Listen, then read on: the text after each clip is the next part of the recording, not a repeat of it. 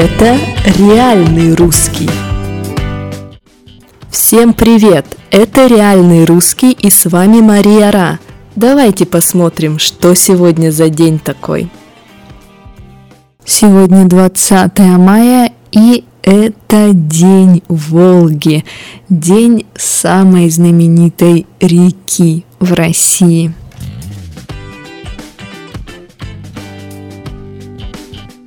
Волга, Волга, мать родная, Волга, русская река, поется в одной известной песне.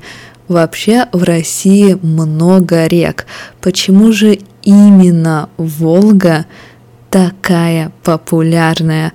Почему Волга значит так много для нас? Волга – самая длинная, самая большая река в Европе, и в ней очень много воды. Длина Волги сейчас 3530 километров, а ее площадь 1360 квадратных километров. Это 8% территории России. Что значит квадратных километров? Ну, смотрите, площадь – это длина, умноженная на ширину. Да? Соответственно, если длина – километр и ширина – километр, то площадь равна 1 квадратному километру. Понятно, что такое площадь, а километр квадратный, метр квадратный – это единица измерения для площади. В общем, площадь Волги – это 8% от площади всей России. Очень много. Волга – это река 5 морей, то есть Волга связана с 5 морями. Мы можем плыть на корабле и приплыть в какое-то море. Что еще? На Волге 9 гидроэлектростанций, или, как мы говорим, ГЭС аббревиатура. Поэтому Волга дает нам много энергии. Так что исторически люди могли путешествовать по Волге. Волга давала воду, Волга давала рыбу. Теперь Волга дает еще и энергию. И, кстати, на Волге у нас расположено 65 городов. То есть 65 городов брали воду из Волги, стирали там одежду, ловили рыбу, катались на лодках. Именно поэтому Волга очень и очень значима для России. Энергия, транспорт, вода. Все это дает Волга.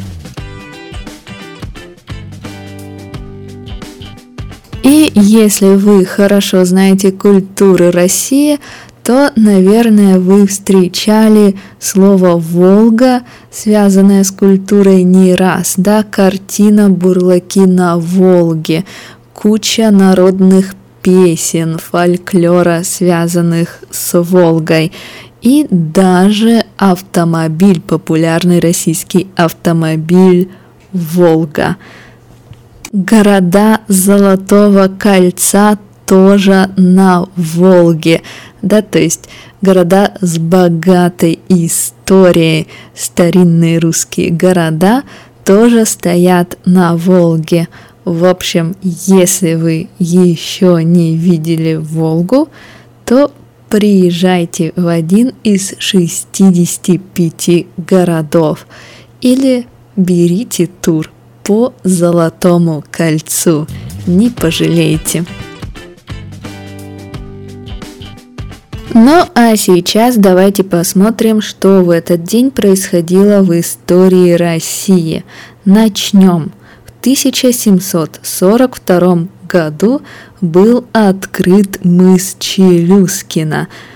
Мыс Челюскина. Почему? Потому что мыс Челюскина открыл Челюскин, штурман Семён Челюскин на собачьей упряжке, то есть на собаках, собаки его везли, а Челюскин сидел сзади на санях. Вот, Челюскин на собачьей упряжке достиг северного края, северного конца Евразии, нашего материка. И именно поэтому этот край, это крайняя точка, это последняя точка Земли, называется сейчас мыс Челюскина.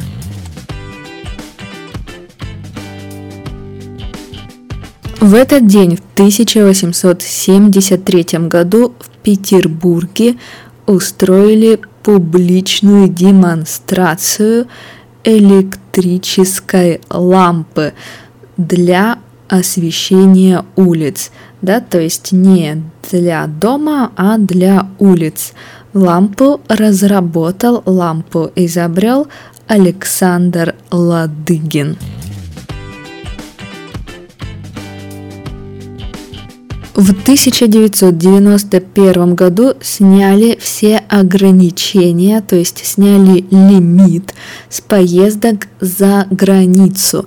Конечно, в Советском Союзе люди тоже могли путешествовать, люди могли ездить за границу, да, в другие страны, но это было сложнее, потому что это было ограничено.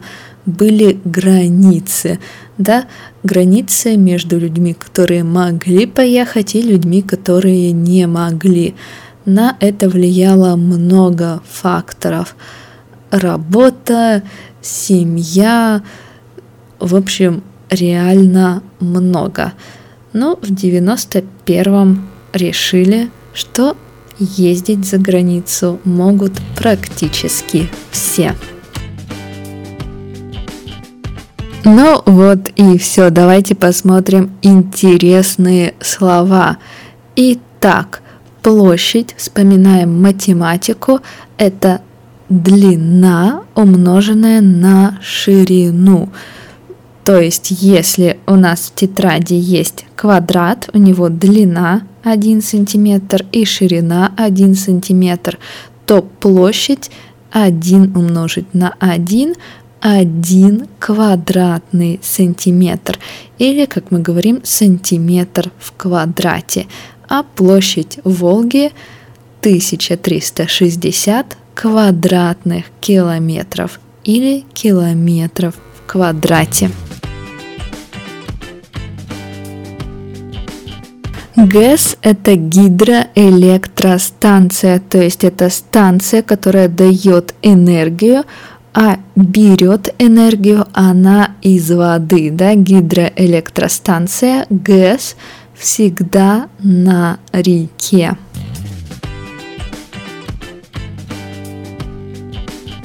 Ограничение, смотрите, от слова «граница», то есть когда вокруг нас какая-то граница. Например, доктор мне говорит: вы можете заниматься спортом, но есть ограничение. Акробатикой заниматься нельзя. Это слишком тяжело для вас. Понятно. Или диетолог говорит: вы можете есть все, кроме сладкого и яблок. Вот сладкое и яблоки – это уже за границей, за моим лимитом. У меня ограничение. Мне это уже нельзя. Я думаю, понятно.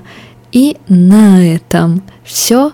Слушайте песни о Волге, читайте стихотворения о Волге и приезжайте посмотреть на Волгу. До завтра!